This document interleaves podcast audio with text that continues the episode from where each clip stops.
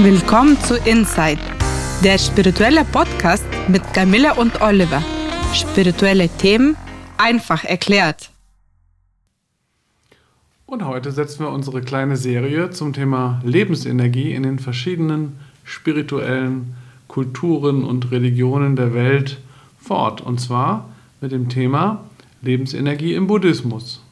Raum ist reine Energie.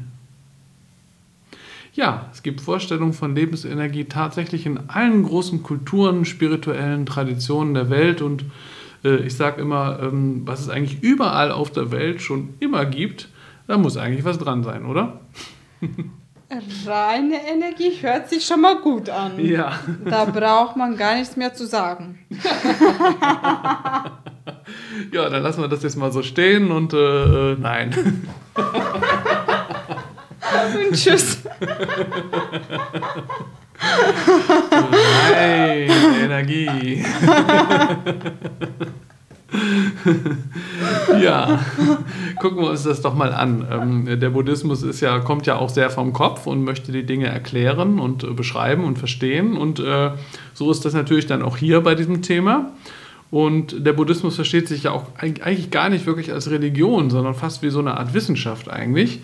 Ähm, und in der buddhistischen Lehre ist die Vorstellung von Raum sehr wesentlich und hängt eben auch mit dieser Energie, dieser reinen Energie zusammen. Äh, eine Energie, die erstmal nur ein Zustand ist, eine Grundlage für alles, woraus sich Materie und alles weitere dann ergibt, äh, bis hin zu ganzen Universen, die sich also daraus ergeben. Und äh, dieser Raum ist in ständiger Bewegung. Die Bewegung des Raumes entwickelt sich nicht aus einer Vergangenheit in eine Zukunft, sondern entwickelt sich immer im Jetzt, in unendlichen Feldern sozusagen. Das klingt ganz spannend, oder? Ja, klingt sehr spannend. Vor ein paar Tagen hatte ich auch einen Fall. Meine eine Arbeitskollegen mein, hat eine Diskussion angefangen und ja, meinte Mädels, ähm, ich muss euch was sagen. Mhm.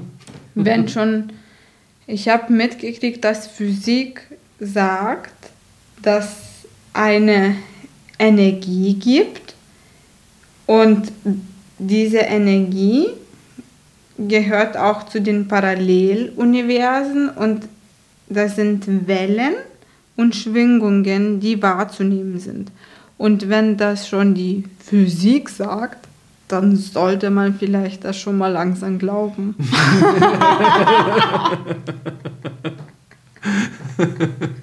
Wenn ja, das ja. Spiritualität gesagt Auf jeden hätte. Fall, ja, ja. Nee. ja, ja. Aber jetzt sagt das auch die Physik, dass was spirituell ist. Das ist hochinteressant, was da gerade in der Physik los ist, auch in der theoretischen Physik. Ähm, da gibt es tatsächlich auch Aussagen, ähm, die gehen dahingehend, ähm, dass es viele, viele Sachen äh, eigentlich wahrscheinlich gibt, auch physikalisch gesehen, die, die, die spirituell schon immer gesagt werden. Ne? Das ist ganz interessant. Und diese Lebensenergie-Thematik ist eine davon. Und ähm, kommen wir mal wieder zum Buddhismus hier äh, zurück. Ähm, ja, in, in der buddhistischen Lehre ist dieser Raum, diese reine Energie, ähm, also wenn aus diesem Raum etwas heraus entsteht, dann fängt diese Energie an, sich immer weiter zu verdichten. Ne? Also aus dem Raum entsteht ein Flow, sage ich jetzt mal, und dann kommt die Energie und verdichtet sich. Und dann, wo Leben entsteht, beginnt diese Energie sich in dem, was Leben ausmacht, zu bewegen. Ganz interessant. In hochentwickelten Lebewesen ist diese Energie in sehr klarer Weise strukturiert, wie so ein sich selbst organisierender Impuls. Und ähm, so wie sich Geist und Bewusstsein entwickeln und anwesend sind, in dem Maße beginnt auch diese Energie sich zu strukturieren und zu fließen. Und je höher sich ein Lebewesen entwickelt, umso mehr verbindet sich die Energie auch mit äh, dessen Bewusstsein. Und äh, so wird letztlich jedes Lebewesen äh, durch diese Energie vitalisiert, immer dauerhaft. Ja, so äh, ähm, erklärt sozusagen der Buddhismus die Lebensenergie. Und äh, ja, ein Mensch kann ohne Liebe auskommen, äh, was traurig ist, aber er kann eine Zeit lang ohne Essen, auch eine gewisse Zeit ohne Trinken sogar, ein paar Minuten auch ohne Luft, aber ohne diese Energie kann er keine Sekunde auskommen.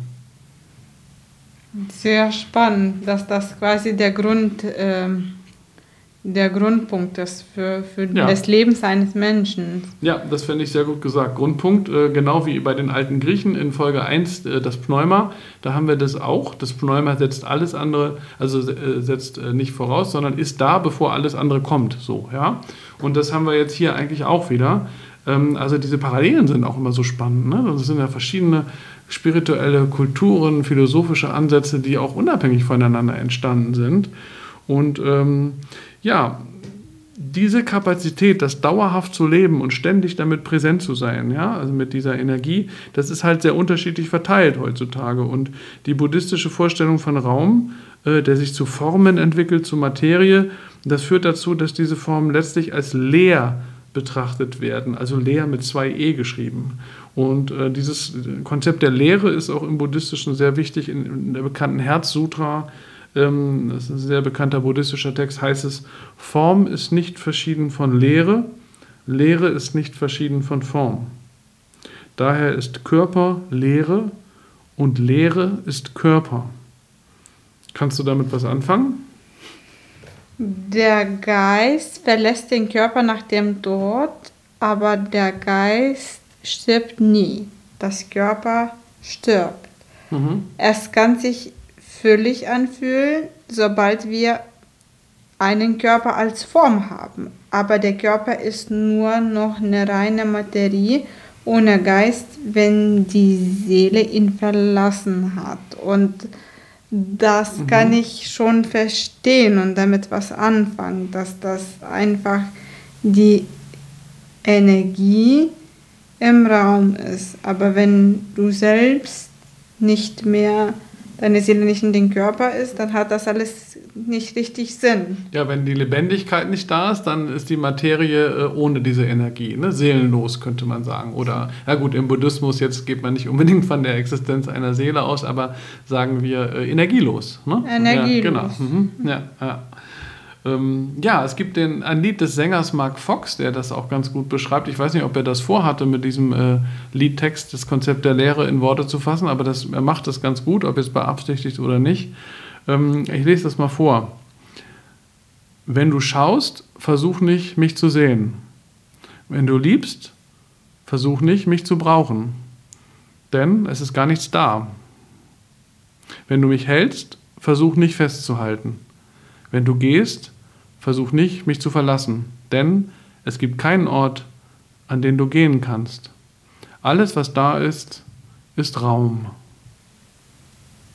Wow, sehr schöne Zeilen. Ja, finde ich auch. es, äh, genau, es zählt nur der Augenblick eigentlich. Ne? Äh, wo äh, der Ort, wo du jeweils mhm. bist. Genau. Ja. Mhm, ja. Und äh, ja, so kann man es auch sagen. In der Leere des Raumes die reine Energie, die Lebensenergie im Buddhismus. Wir freuen uns, wenn ihr nächstes Mal wieder dabei seid.